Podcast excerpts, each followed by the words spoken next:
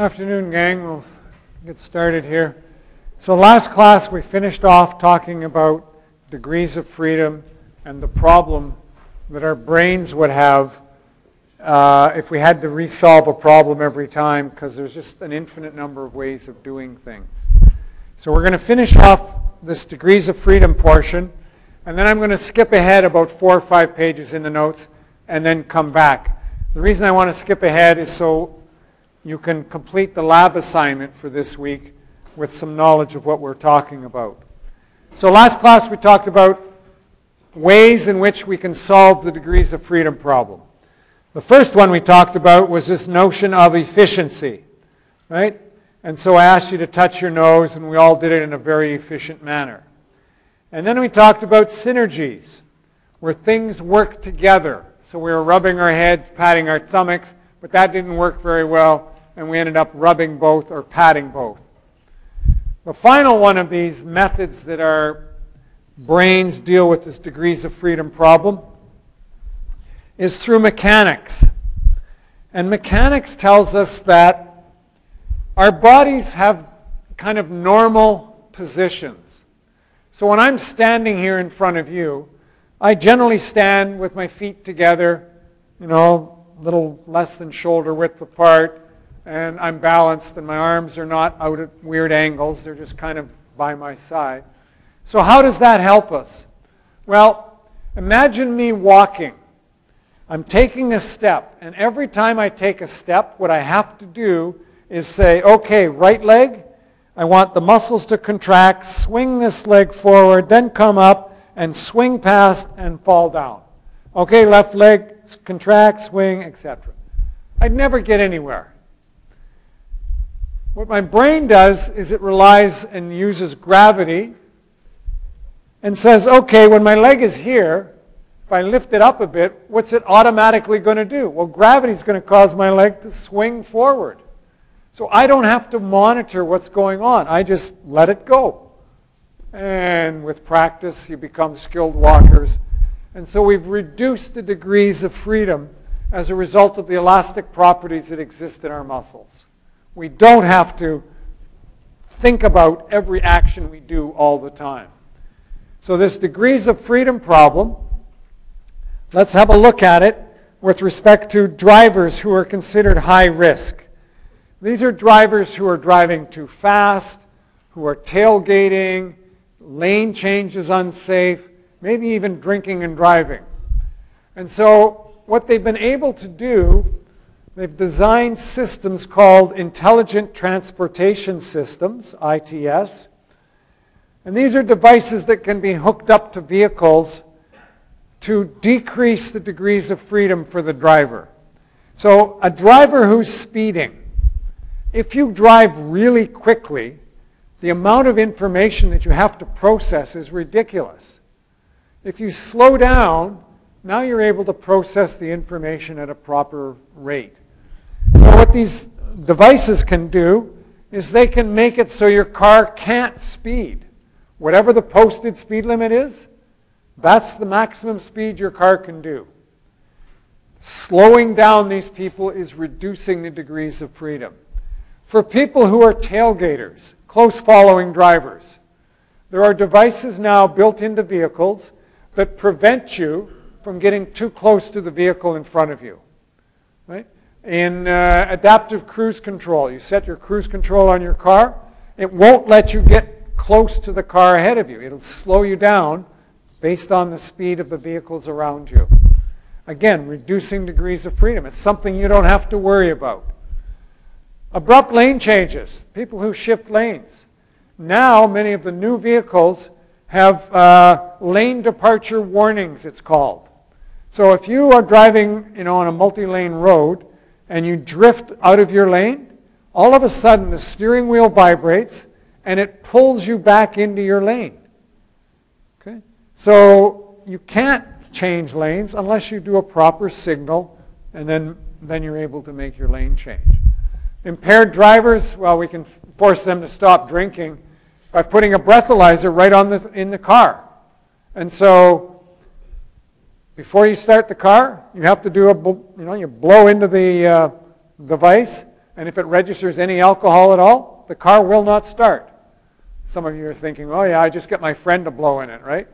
But it senses your saliva or DNA or something, and it won't let somebody else do the blowing into the breathalyzer. So the bottom line here is if you decrease the degrees of freedom, you end up with more efficiency when people are driving. More efficiency means less accidents, fewer uh, speeding tickets, and those sorts of things. All right, what I want to do, I'm going to jump ahead in your notes to page 126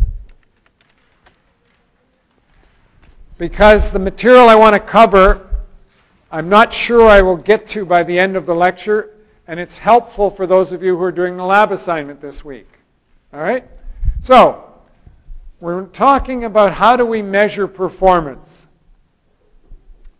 And let's pretend I have a task. My task is to roll a ball and make it stop where that arrow is.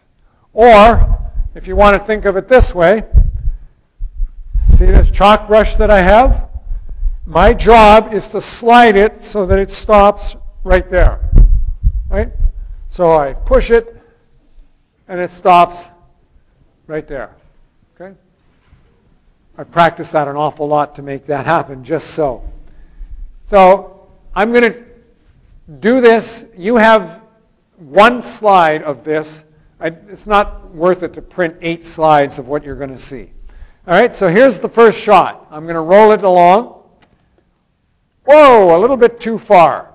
Now notice that I have a plus value here. It went 10 units too far, beyond the target. Could be millimeters, centimeters, mile, it doesn't matter. I get my second ball ready. Now I'm not real stupid. I went, hmm, I threw that a little bit too far, so I'm not going to throw it quite as hard. And I roll this one. Ooh, a little bit short. Notice the negative sign. I'm before the target, not far enough yet. All right, let's take the third shot. I line my third shot up. I give it a go. Eh, a little bit too far. I'm going to take my fourth shot, and there we are.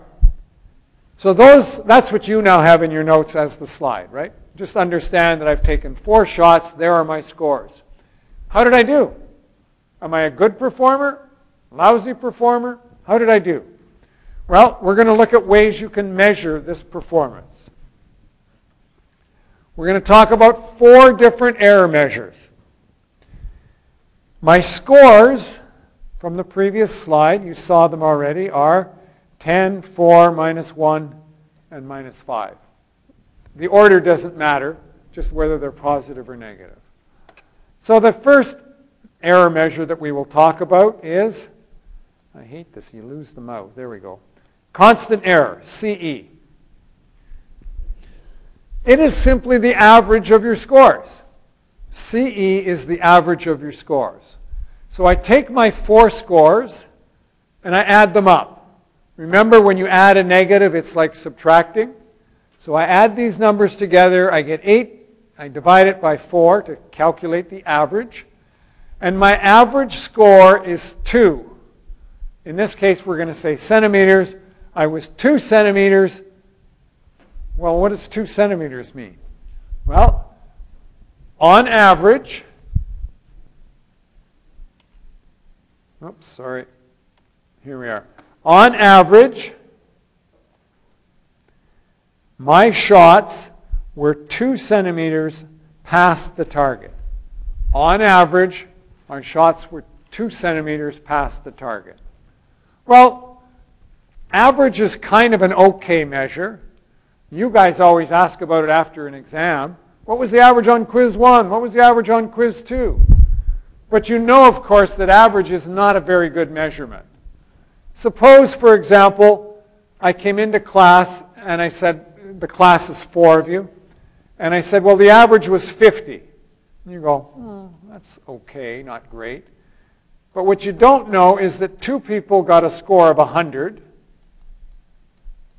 and two people got a score of 0. What is the average? 50.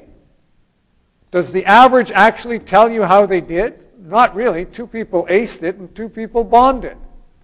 So is there another measure that we can use that describes how spread out the scores are?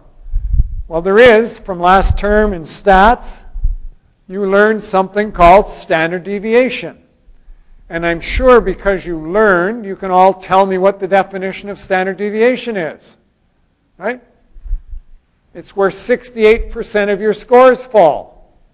Standard deviation tells you where 68% of your scores fall.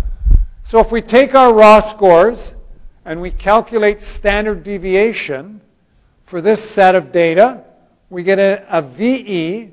So VE is simply standard deviation we get a VE score of 5.6. Huh, 5.6, what is that telling us? Well, 68% of your scores fall in the range of plus or minus 5.6. So let's look at that now. Here it is. So 68% of your scores are going to fall in this range. Or, more accurately, would be this range on the target. That's where 68% of your scores fall. Oh, so now I know on average you shoot past the target. I know how spread out your scores are. CEVE, give me some good information. But you gave me two numbers. Is there not some way you can just give me one number? Like I hate two numbers. I just want one number. Yeah, there is. And that one number is called E, sometimes referred to as total variability. And it's a combination of CE and VE. So we take CE and we use both CE and VE in the following manner. Quite simple, really. You take the average of your scores, which is CE, you square it, you take your standard deviation or your variable error, you square that, you add the two numbers together, and then you take the square root. Not particularly difficult to do. In this data, you get a value of 5.9. Okay. What does that mean? Well, I cannot give you an illustration like I did for the first two measurements. But what you do need to understand is that the lower the, this E-score is, the better. A low E-score is a good thing. How would you get a low E-score? Well, what is it made up of? CE and VE. You will get a low E-score if both of these numbers are small. If one of them is big and one is small, your E-score is going to get bigger and bigger. Right? So a low E means a good performance. Low E is a good performance.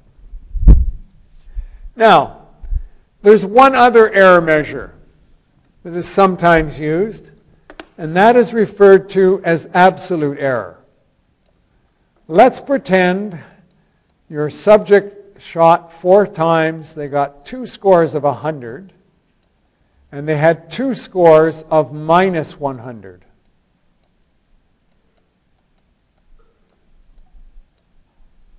What's your CE or average score going to be there? Zero, right? You add those up, divide by 4, you get 0. Hmm. That means you're really, really good. If you get a, a CE of 0, you're really good. You never miss the target. But in fact, you were way away from the target every time. So CE doesn't work in this case. So what can we do? Well, what we can do is this error measure called AE, which ignores the plus and minus sign. So if you ignore the plus and minus sign in this calculation, what do you end up with? Well, you get 400 divided by 4, you get 100 is now the value of AE. Is that a good representation of how you've done? Sure it is, because 100 Every one of my shots, I was about 100 units away from the target. Twice I was past it by 100. Twice I was short of the target by 100. So there are situations when AE is a better score than using CE.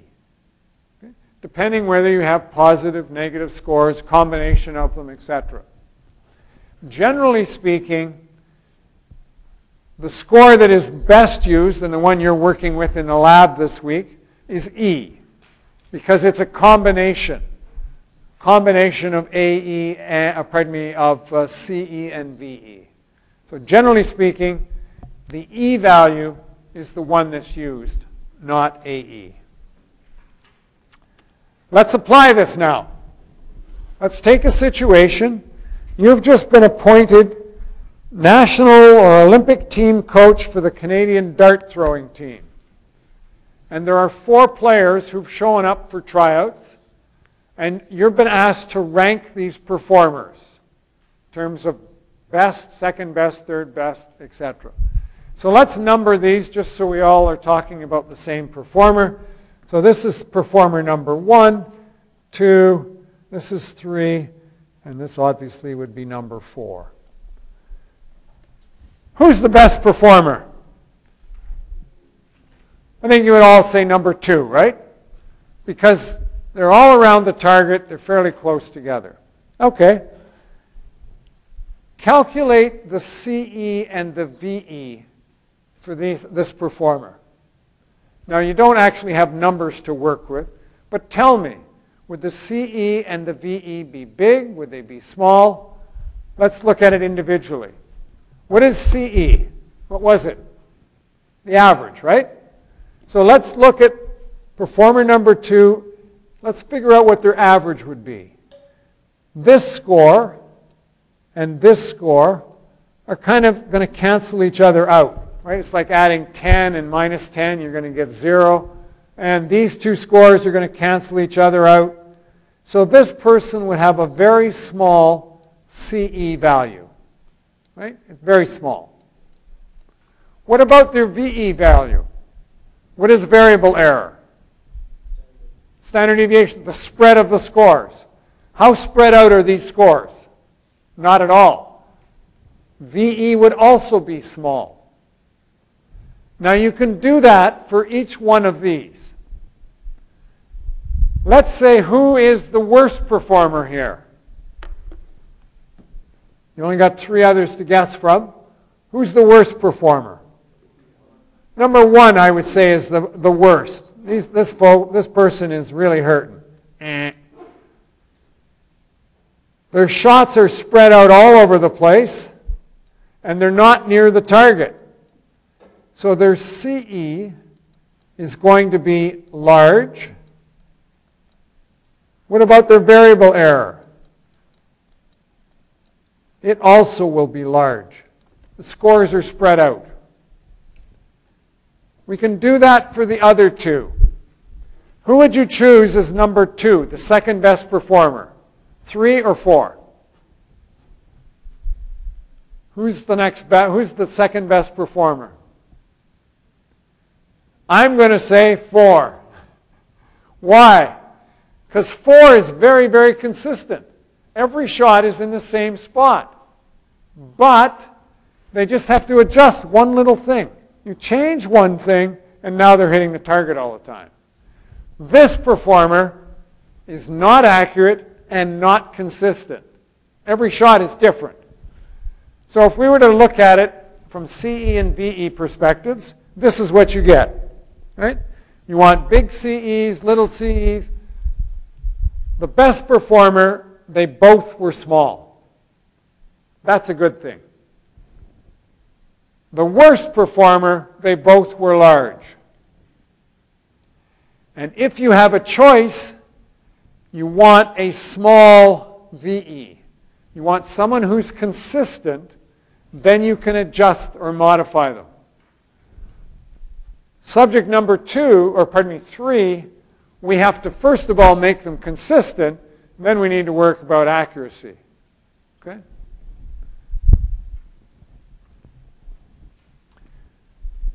So there's four error measures. You're using them in the lab this week to answer the assignment. We've jumped ahead, and now we're going to jump back to where we were in the notes previously and carry on. All right? So now we go back. Uh, I don't know what page number this is. Just flip back about four pages to where we were before we left off. Long-term learning.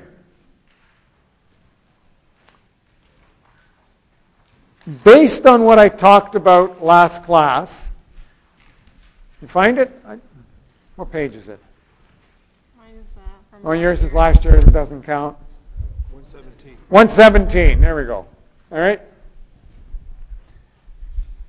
Based on that cigar rolling experiment we looked at last class, okay? Learning goes on indefinitely. You just keep improving. Remember there was a million trials and then 10 million practices? None of you, even though some of you might be quite skilled in an activity, have ever done a million repetitions of something. So you can continue to improve. If it does stop, chances are it's because you've reached a plateau. And if you go back to the causes of a plateau, it's things like perhaps poor strategy. You got to use all your fingers when you're typing. Or maybe you're not physically strong enough. You have to get stronger. Or maybe you're not motivated enough. Those sorts of things. But theoretically, you can continue to improve. If we were to describe what people look like when they learn, you would find individual differences between one person and the next. So, for example, we've got two figures on the screen here. Let's just split them this way. This is what happens as a result of practice. How do I know it's practice? Well, because the x-axis says trials, right? the number of practice trials you've had. So let's look at our two subjects, A and B. They started at the same level of performance. When they started, they both had the same score. When they started, same amount of time necessary to complete the task. They practiced a whole bunch, and you measured them as they were practicing. Or maybe you only measured them once at the very end. B, subject B, is faster than subject A. Right? Subject B is faster than subject A. If they started at the same spot, and subject B is now faster, who learns faster? Subject B must be the faster learner.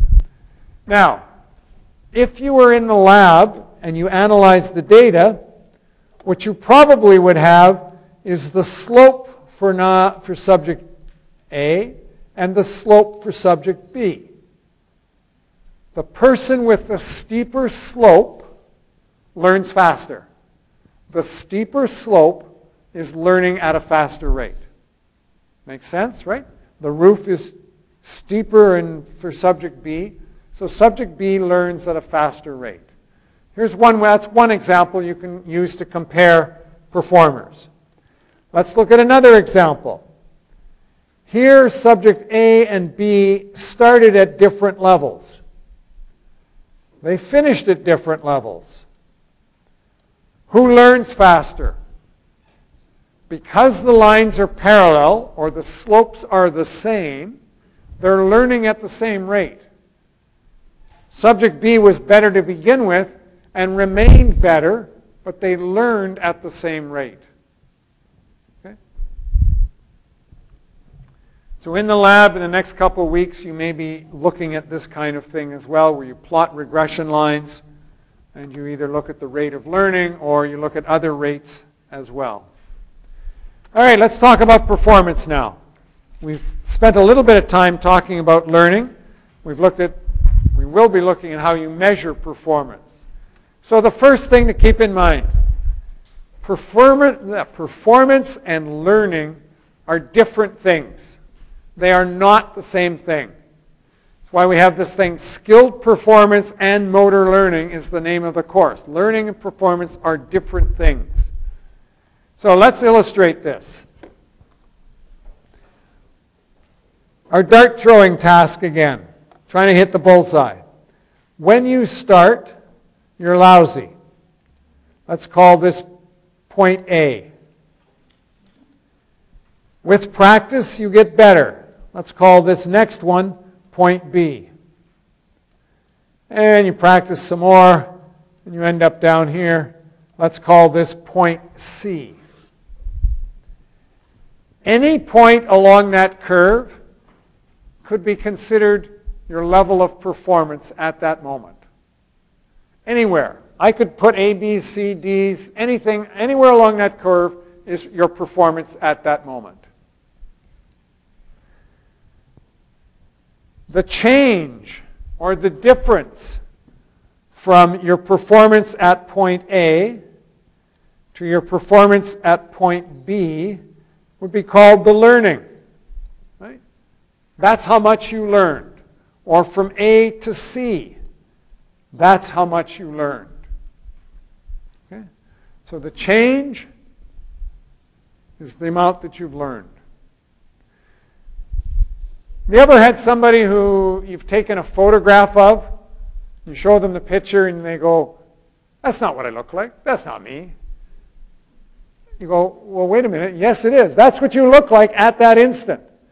We as faculty hear it all the time. The mark on quiz one doesn't reflect what I know. Wait a minute. At that moment, just like the photograph, that's what you know. That's what you were able to do as a performance. That's where you were at. All right?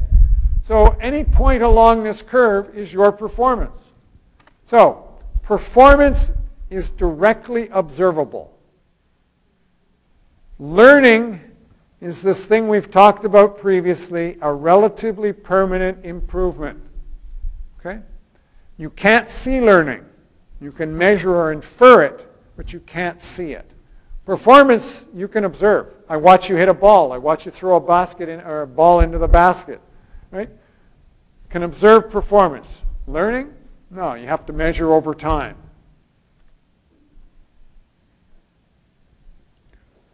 If you're going to understand how we learn motor skills, how we learn to do things, you have to measure performance. You've got to be able to measure. Why do you say this person is skilled and that person is not as skilled? Answer is because we've been able to measure it. And we can analyze or measure performance in two ways. The first one is through outcome and the second is through production. So, how do I measure or what is outcome? Outcome is looking at a criteria and saying, did you meet that criteria? So, my job was to roll the chalk eraser and make it stop at this arrow. Did I meet that criteria? My job is to put the ball in the hoop. Did I meet that criteria? Production is how did you produce the activity? What did you do to get the outcome? So how were you holding your arm when you were taking the foul shot? How fast did you move your wrist so that the ball started to spin as it went forward? So if we look at shooting a rifle in the Olympics, you know that event called uh, biathlon, which is in the Winter Olympics coming up. They cross-country ski for like three kilometers, and then they start shooting at targets, and then they ski some more and shoot at targets. Amazing event. Because when you're cross-country skiing, what do you think happens to your heart rate? It goes through the roof, right? It's like 200 beats a minute. When you shoot a rifle, skilled rifle shooters, they learn to shoot the rifle between the beats of your heart. Because when your heart beats, blood goes rushing through the body and it moves slightly. So you have to get your heart rate under control. So getting your heart rate under control and how you hold the rifle is about production. How did you do it? Whether or not you hit the target is the outcome. Okay? So I'm illustrating that here in the next two slides.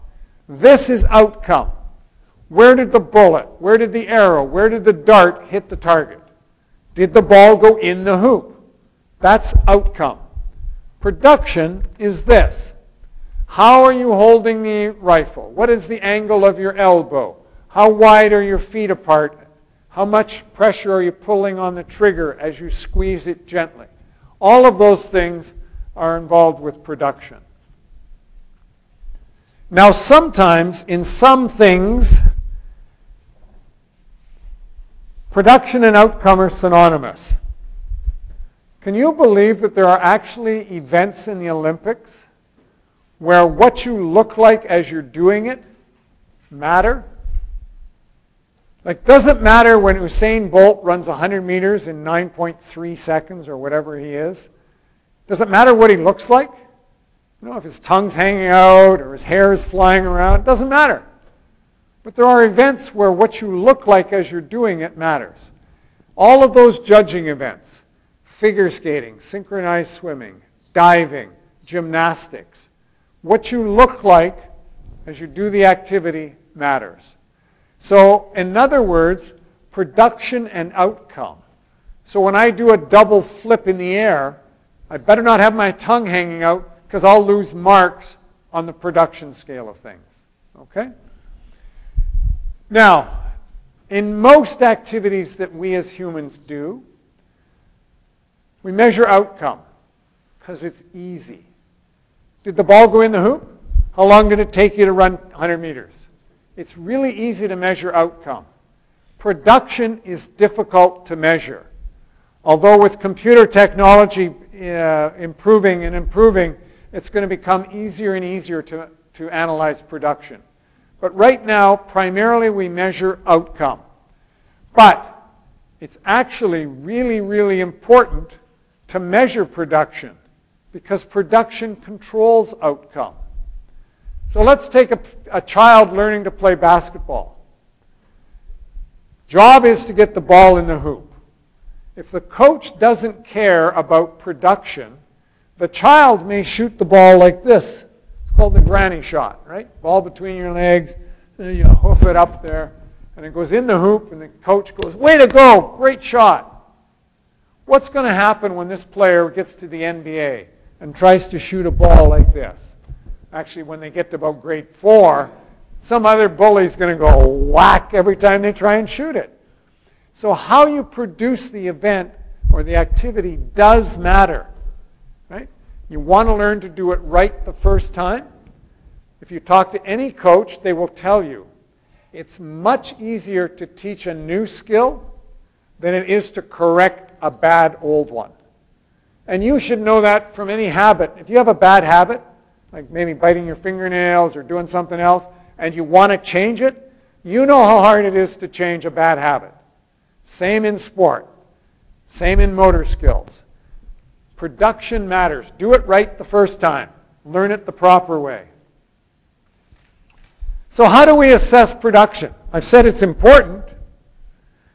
Well, human judgment is, is one of the most common methods to use it. And folks, we get sucked in very badly here with human judgment. We believe that judges at the Olympics actually are superhuman. So I'm talking about those judged events again, like figure skating, synchronized swimming, diving, gymnastics, etc., etc. They are telling you that a person is able to watch, say, a three-minute figure skating routine and remember everything that's gone on and see everything that's gone on and at the end of three to four minutes go, eh, yeah, that was a 5.9 or that was a 5.3. What a pile of crap that is. Do you really believe? You know that if I give you a seven-digit number and 10 seconds later give you another seven-digit number and 10 seconds later give you another seven-digit number, you won't remember many of those digits. And yet you think that a figure skating judge can watch a three and a half to four or five minute production and remember everything that's gone on? And then some students put up, but sir, they get to make notes. Oh.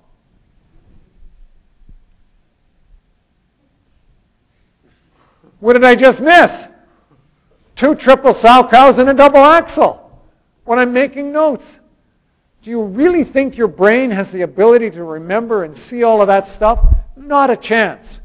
Oh, and now they've got this new event in the Olympics, in the Summer Olympics. Have you seen synchronized diving? Right? Two people. Now we're going to talk about what you can see with your eyes. But I guarantee you, you cannot see two things at the same time. I can see you or I can see you. There's no way I can see both of you. One eye looks at you, one eye looks at, yeah, it doesn't work that way, folks. So these judges have you convinced that they actually see what's going on? Biggest bull going, folks. It ain't true. Now, if you really want to know what's going on, you need video. Whether it's film or digital, it doesn't matter how you do it. And why does that help? You know when they play slow motion replays? And now you look and go, yeah, okay, I get that. So human judgment works wonderful. Am I walking normally or not? Right? It's really easy to tell gross errors and simple or slow movements. But if you do something fast, you tell me how many times I put my hand behind my back? No. You can't remember. You can't see it. It's not possible. But if you just videotaped what I did, right, now you could play it back. You could slow it down. You know exactly how many times I put my hand behind my back. And you'd be very good at removing the memory load. You don't have to remember it. It's all on film there. You just kind of replay it. Yeah, okay, I got it. So that's how they should judge the Olympics. Get rid of the uniforms, get rid of the colors, just have the event happen, you slow it down, you have much more accurate scores.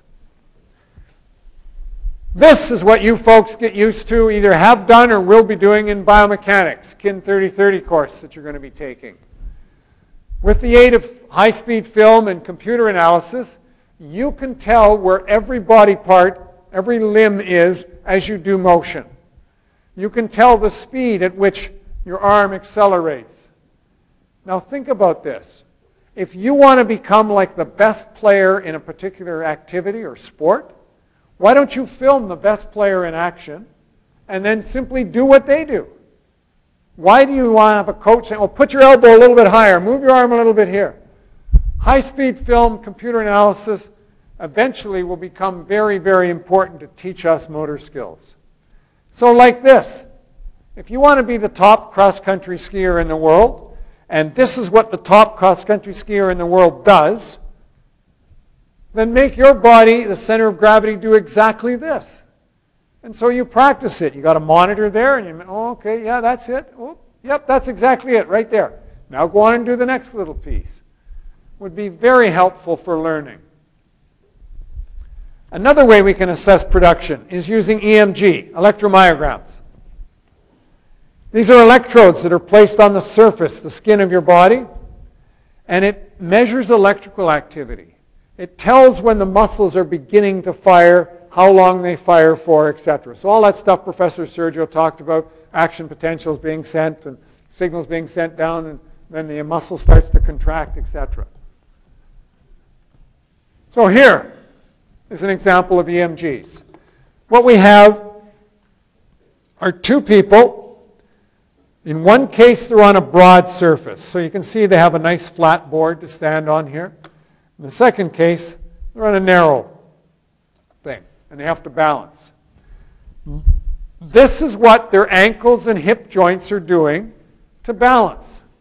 If you would like to teach world-class balancing, measure the world-class balance people, and then have somebody else emulate it. It's pretty easy to kind of, okay, I get it. I understand how to do it. Here's another example. The top, we have experts in the blue lines here.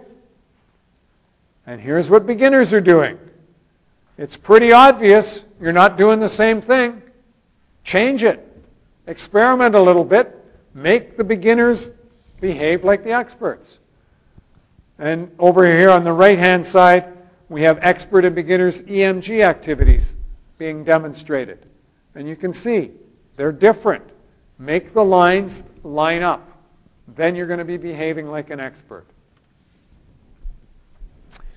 You can also measure uh, what's going on in the brain through EEGs or fMRIs, which is functional magnetic resonance imaging, where you can measure what parts of the brain are getting blood flow. This is not very useful for uh, developing sporting activities, it is useful for researchers trying to know what parts of the brain are involved in various activities. But you wouldn't be using much of this in uh, motor, teaching motor skills. So, next thing. How do we assess outcome? Well, outcome, we can measure response magnitude. That's one way. And what we're referring to is the absolute size. In other words, how many balls went in the hoop in basketball? How many pucks went in the net? How many laps did you swim in training? Those are examples of response magnitude, the size.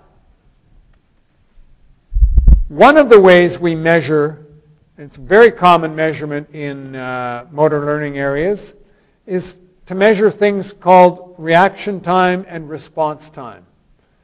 Now most people have a incorrect understanding of what reaction time is. Reaction time is the amount of time from when a stimulus first appears. So it might be a light going on, it might be a buzzer, it might be a smell, it might be a touch, when does that signal appear? Until you begin moving. Not until you end your movement, but you begin the movement. Okay? So, reaction time, stimulus is presented, and then when do you start moving? Not the actual movement itself. What we can do is actually break reaction time down into two components. And that's called fractionated reaction time. In fractionated reaction time, we have something called premotor time, which is from the stimulus, so the light goes on, until there's some EMG activity in your muscle. No movement yet, just activity in the muscle, EMG activity. And the second part of it is motor time from when the EMG starts until you begin movement. Right? Because reaction time is until movement starts. So motor time is until motor, motor starts. So lots of words, but here it is in, in a picture. Here's the light going on. It's the go signal. Nothing happens in your muscles. There's no EMG activity. That is premotor time. All of a sudden there's EMG activity. Premotor time stops and motor time begins. Motor time goes on until you start to move. And then until you complete the move is movement time. So reaction time is a combination of premotor time and motor time. Okay? So signal happens, nothing goes on, then there's electrical activity, then you begin to move, and then movement is finished. So when you hear of a goaltender in hockey, what an incredible save that goaltender has incredible reaction time.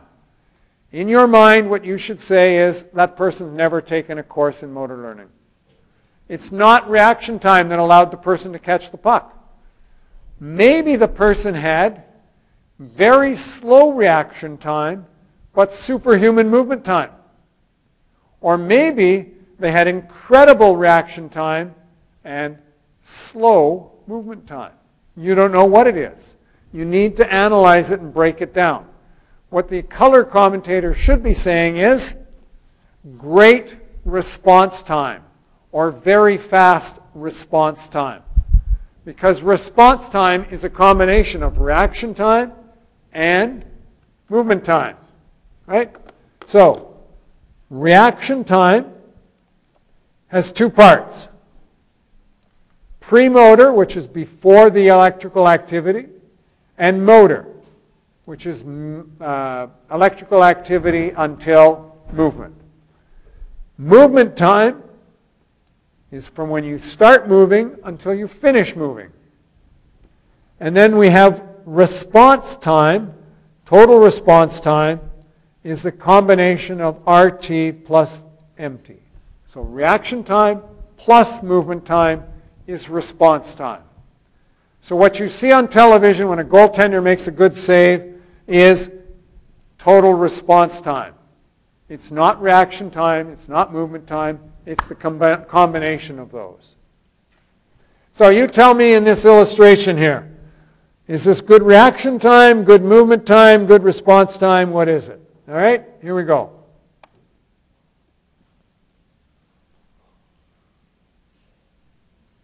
Bad reaction time, bad movement time. What's, what's wrong with this poor fellow?